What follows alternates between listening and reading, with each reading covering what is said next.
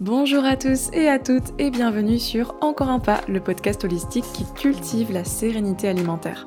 Je suis Alizé Perrin, sophrologue certifiée et psychonutritionniste et je vous aide à vous réconcilier avec la nourriture et votre corps. Et bienvenue dans ce nouvel épisode de mon podcast, le 14e épisode précisément, après une pause euh, parce que le podcast était, comme vous, avez pu le voir peut-être, il était en vacances cet été, voilà. Et puis euh, bah, c'était pour mieux vous revenir avec des nouveaux sujets.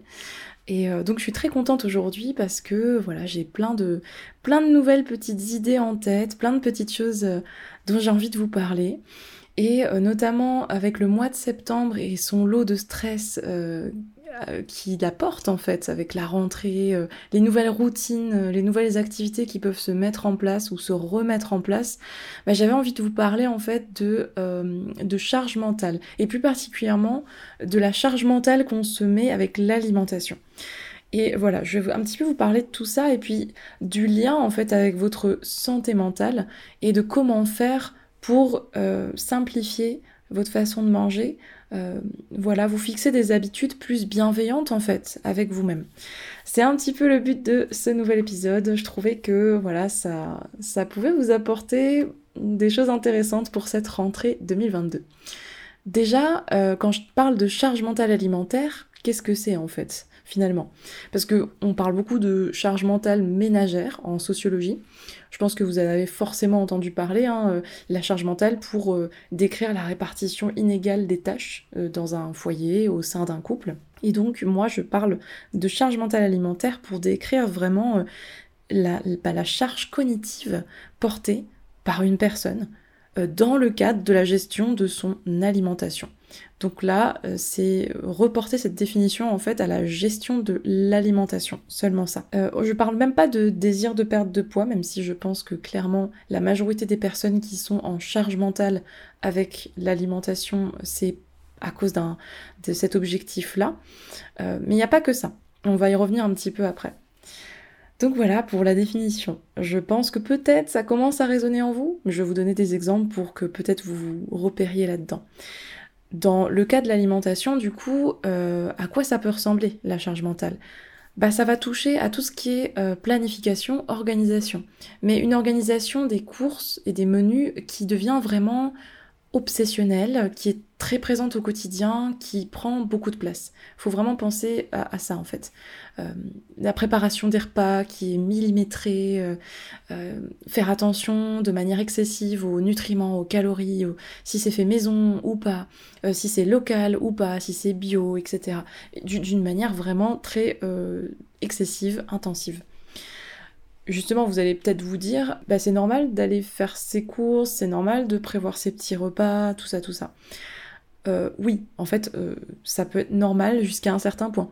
J'ai envie de vous répondre, ça dépend en fait.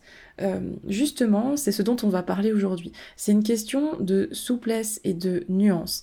Et dans cette définition de la charge mentale, il faut bien comprendre que c'est une question aussi d'intensité et de fréquence. Je veux dire, il y a une différence entre passer 5 minutes à écrire la liste des courses sur le téléphone ou sur un calepin, tranquille, puis aller faire ses petites courses et passer à autre chose, et passer des heures à éplucher toutes les recettes possibles pour construire sa liste de courses, et puis euh, dès qu'il y a un petit imprévu, euh, il y a un pétage de câble, quoi. Donc voilà, donc bien sûr, ça fait partie de la vie d'aller faire ses courses, de se faire manger, d'avoir des petites contraintes, des petits paramètres avec la nourriture, c'est normal. Ça fait partie de la vie, mais ça n'est pas censé prendre toute la place dans la tête et dans le quotidien. C'est pas censé représenter une source de fatigue, de souffrance, de stress, comme je peux le voir très souvent en accompagnement. Si pour vous l'organisation des courses, par exemple, ça vous stresse, si euh, vous développez une angoisse à chaque fois euh, que vous faites une tarte surgelée plutôt qu'une tarte maison, bon bah c'est peut-être qu'il y a un petit travail à faire de, prise de recul euh, pour aller assouplir tout ça. Justement, comment savoir en fait si on a de la charge mentale alimentaire? Donc je commençais déjà un petit peu à en parler, mine de rien, quand je vous donnais des exemples. Euh, peut-être que dans les, signes que je vais vous donner, là, vous allez peut-être euh, vous reconnaître et peut-être vous rendre compte de certaines choses. Par exemple, ça va être, donc j'en parle beaucoup depuis le début de l'épisode, mais euh, une mauvaise gestion euh, des imprévus. Euh, l'imprévu, ça ne passe pas. La spontanéité, c'est galère, panique et stress. Donc dès qu'il y a un petit truc qui sort de la routine et du prévu, c'est une panique. Par exemple, des amis qui vous invitent au resto à la dernière minute, oh, ça me stresse beaucoup. En plus, j'avais déjà préparé mon plat ce soir, il est à l'avance, il est dans une boîte au frigo, qu'est-ce que je vais en faire si je vais au resto? Ça sort complètement de ce que j'avais prévu, c'est horrible, c'est une catastrophe. Voilà, ce genre de choses. Autre euh, signe assez euh, évident, euh, enfin ça paraît être évident en tout cas, mais voilà, peut-être que on ne s'en rend pas tout le temps compte, euh, c'est si c'est tout le temps à vous de penser au menu. Euh, tout le temps à vous d'anticiper par rapport au planning de la semaine. Euh, je parle dans le cas où vous ne vivez pas seul, évidemment, où vous êtes en couple, où vous avez carrément des enfants hein, à, charge. Et voilà, imaginons donc que c'est toujours à vous de penser à ça. C'est pas forcément qu'on vous a poussé dans ce rôle-là, mais peut-être que vous-même vous vous y êtes mis ou mise, et voilà, vous vous êtes cantonné dans ce truc-là, et euh, pour vous, ça représente beaucoup d'énergie dépensée euh, chaque jour, quoi. Ensuite, il y a un autre signe qui est euh, au niveau du temps, du temps passé à penser au menu, à la liste de courses chaque semaine, voire plusieurs fois par semaine. Si vous y passez beaucoup de temps, que ça prend de la place, non seulement donc que c'est chronophage, mais en plus ça prend de la place dans votre tête constamment, il y a peut-être un souci aussi. Soit il y a un souci d'organisation, soit c'est vraiment parce que c'est une charge mentale. Si vous épluchez constamment les étiquettes des produits, pour traquer les calories, le sucre, le Nutri-Score et je sais pas, d'autres choses. Si c'est pareil, si c'est une habitude vraiment euh, au point où si vous n'avez pas pu regarder l'étiquette, euh, ça vous bloque, ça vous stresse. Là aussi, ça peut être un signe si vous vous sentez euh, euh, souvent euh, déçu et stressé, quand vous n'arrivez pas à trouver du, bio, du local, du VG, enfin bref, quand vous n'arrivez pas à trouver ce qui correspond éventuellement à vos valeurs éthiques à vous, là c'était des exemples, il y a aussi les valeurs santé hein, d'ailleurs que j'ai pas inclus, voilà, c'est quand vous n'arrivez pas à vous faire le truc qui correspond un petit peu à vos paramètres à vous. Ça peut être aussi des paramètres religieux ou culturels. Et enfin, un dernier signe que j'ai pu noter, c'est quand finalement faire la cuisine, bah c'est plus un plaisir. Ça vous prend euh, beaucoup d'énergie, c'est quelque chose, c'est une corvée en fait. Et euh, bref, c'est pas cool pour vous. Donc ça aussi, ça peut être évidemment un signe. Peut-être que vous vous êtes reconnu là-dedans, peut-être que là, ça commence à résonner en vous ou pas, hein, c'est pas obligé. Si tout ça euh, donc résonne en vous, dans la suite de l'épisode, je vais un petit peu aller euh, plus en détail et surtout essayer de vous donner des pistes pour plus de souplesse et euh, pour que l'alimentation devienne quelque chose de simple et de fluide et d'intuitif. Déjà, pourquoi en fait finalement je fais un épisode là-dessus? Quel est le lien entre ces, signes de cette charge mentale alimentaire et votre santé mentale, votre santé tout court d'ailleurs. Quand l'alimentation, elle est si minutieusement programmé, surveillé, calculé. C'est intéressant de s'interroger sur le but de ces mécanismes et puis d'aller ensuite creuser un petit peu, une fois qu'on a compris pourquoi on a mis tout ça en place, à la base, euh, peut-être aller, euh, aller un petit peu plus loin, travailler là-dessus. Alors, si c'est dans un but de contrôler le poids, c'est ce qui arrive le plus souvent, en tout cas moi c'est ce que je vois beaucoup en suivi, on peut parler à ce moment-là de restriction cognitive. C'est-à-dire quand vraiment euh, toute euh, votre façon de manger, euh, votre organisation que vous avez mis en place, les paramètres, les contraintes, les règles que vous avez dans votre alimentation, elles sont pensées pour éviter de grossir ou pour perdre du poids. En tout cas, voilà, quand ce que vous faites au niveau de votre alimentation, c'est dans un but de contrôler votre poids. C'est ça la restriction cognitive, j'en avais déjà un petit peu parlé euh, dans d'autres épisodes évidemment, et dans mes posts, ça bien évidemment, j'en parle tout le temps en fait. Mais voilà, un petit rappel, ça fait pas de mal. Donc ça peut être la mise en place d'autant de, choses, d'autant de trucs à penser en fait, à vérifier. Et cette rigidité finalement, ce manque de spontanéité, c'est un signe de restriction cognitive dans le cas où c'est pour contrôler le poids. Mais ça peut aussi être euh, dans un but de contrôle pur. Pas par rapport au poids, mais il y a un besoin de contrôler. Et ça, vous pouvez le voir si vous observez un petit peu dans tous les autres aspects de votre vie, si vous retrouvez ces traits-là, mais pas que dans l'alimentation, la cuisine, les menus, etc. Si vous avez une tendance à vouloir planifier, millimétrer, les autres aspects de votre vie. Essayez de vous poser la question. Ça peut être aussi un peu les deux, hein. c'est-à-dire que quand vous avez ce besoin de contrôler le poids et donc quand vous êtes en restriction, ou en tout cas quand vous, voilà, quand vous planifiez, euh, surveiller, contrôler les repas, vous pouvez être aussi dans un contrôle, je veux dire, dans le reste de votre vie. C'est juste que je préfère euh, faire cette différence parce que je trouve qu'on n'est pas forcément dans une charge mentale alimentaire à cause d'un objectif de perte de poids. Ça peut être vraiment pour complètement autre chose. Ça peut être à cause d'une habitude qu'on a prise euh, dans l'organisation familiale. Euh, voilà, ça peut être plein, plein, plein, plein de choses. Et, ça, ça se creuse, tout simplement. Et je pense que dans les deux cas, en tout cas, il y a bien sûr un travail de lâcher prise à faire. Ça, c'est clair. Euh, si je reprends en tout cas l'exemple de la tarte surgelée, euh, donc je parlais tout à l'heure du stress que ça pouvait être de consommer une tarte euh, surgelée plutôt qu'une tarte faite maison. Il faut aussi vous demander est-ce que finalement quand vous stressez pour cette tarte surgelée parce que bah il y a pas des c'est pas très quali, il n'y a pas beaucoup de qualité dans ces aliments là, peut-être qu'il y a des enfin c'est un produit transformé. donc voilà, peut-être que ça va faire du mal à mon corps ou etc. Pensez que en fait donc déjà c'est une tarte, hein, c'est pas non plus euh, tous les jours de votre vie. Et puis euh, pensez surtout que finalement les conséquences euh, du stress généré par cette culpabilité, toutes ces pensées-là de manger cette tarte surgelée, elles seront certainement bien plus importantes que les conséquences finalement de, de la tarte en elle-même sur votre santé physique et mentale. Le, stress généré par tout ça va finalement avoir plus d'impact sur votre santé globale que le stress de cette tarte. Et ça, c'est très important de le, comprendre. Alors, je pense que voilà, c'est important euh, du coup de garder une conscience nutritionnelle.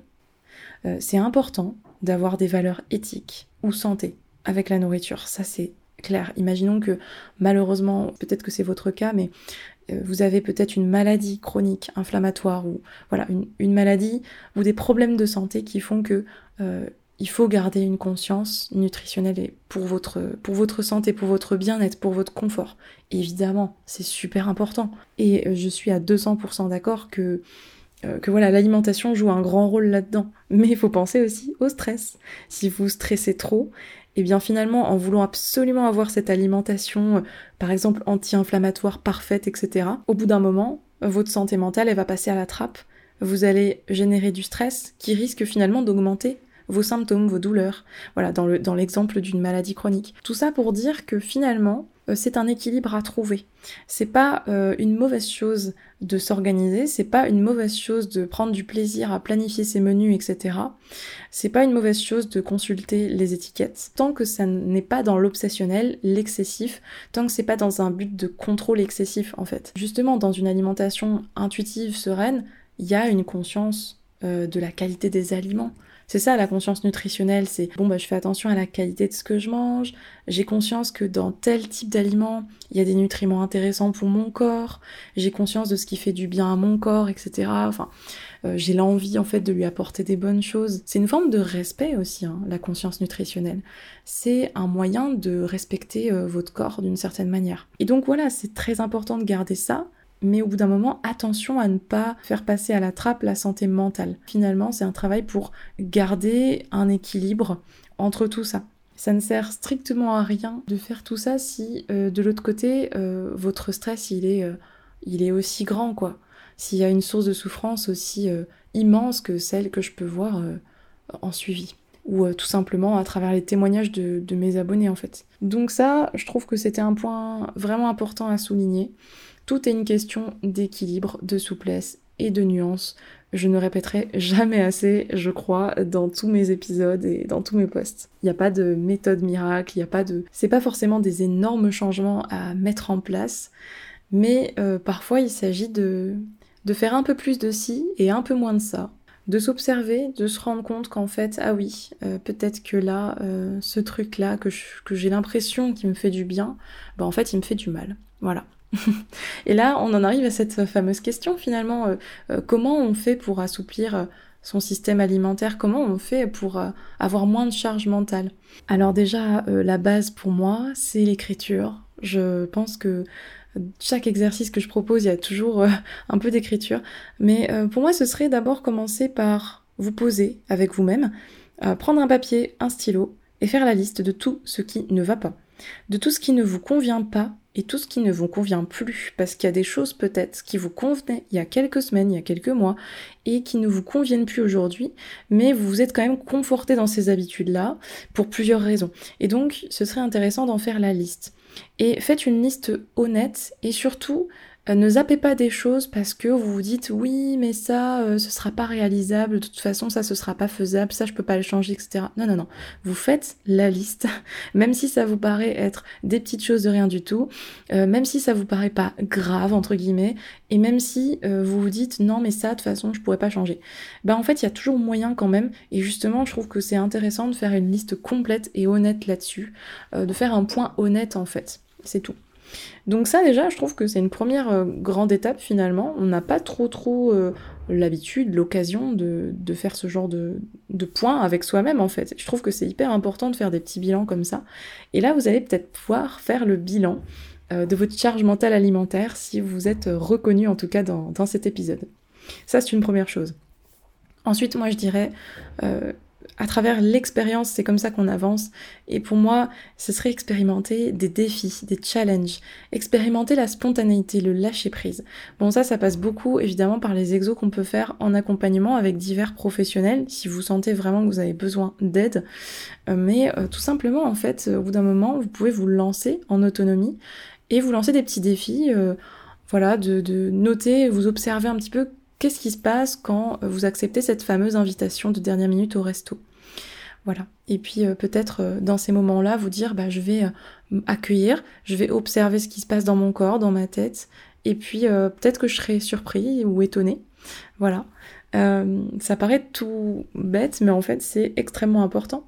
Et puis un autre point qui est assez lié finalement à celui des défis et des challenges, euh, tester des nouvelles choses, n'hésitez pas à tester des nouvelles recettes, des nouveaux restos, un nouvel endroit pour faire les courses, une nouvelle boutique, euh, tester des ingrédients que vous n'avez pas l'habitude de cuisiner, euh, tester des recettes que vous n'avez pas du tout l'habitude de faire, que vous n'avez jamais faites, et puis aller dans des restos autre que toujours les classiques, euh, bon bah italien, burger, sushi. C'est un peu toujours les mêmes choses qui reviennent, ou pas d'ailleurs. Hein. Mais euh, voilà, pour sortir un peu de cette rigidité et de ben je prends toujours la même chose, je commande toujours le même plat. Euh, peut-être que ça vous arrive hein, de toutes les semaines vous allez au resto, vous commandez le même plat avec les collègues ou avec avec votre votre partenaire. Et euh, bah là, vous pouvez vous dire, allez, je teste un nouveau truc. Alors ça dépend où vous vous situez en France, évidemment. Moi, je, je parle, je suis un peu privilégiée parce que...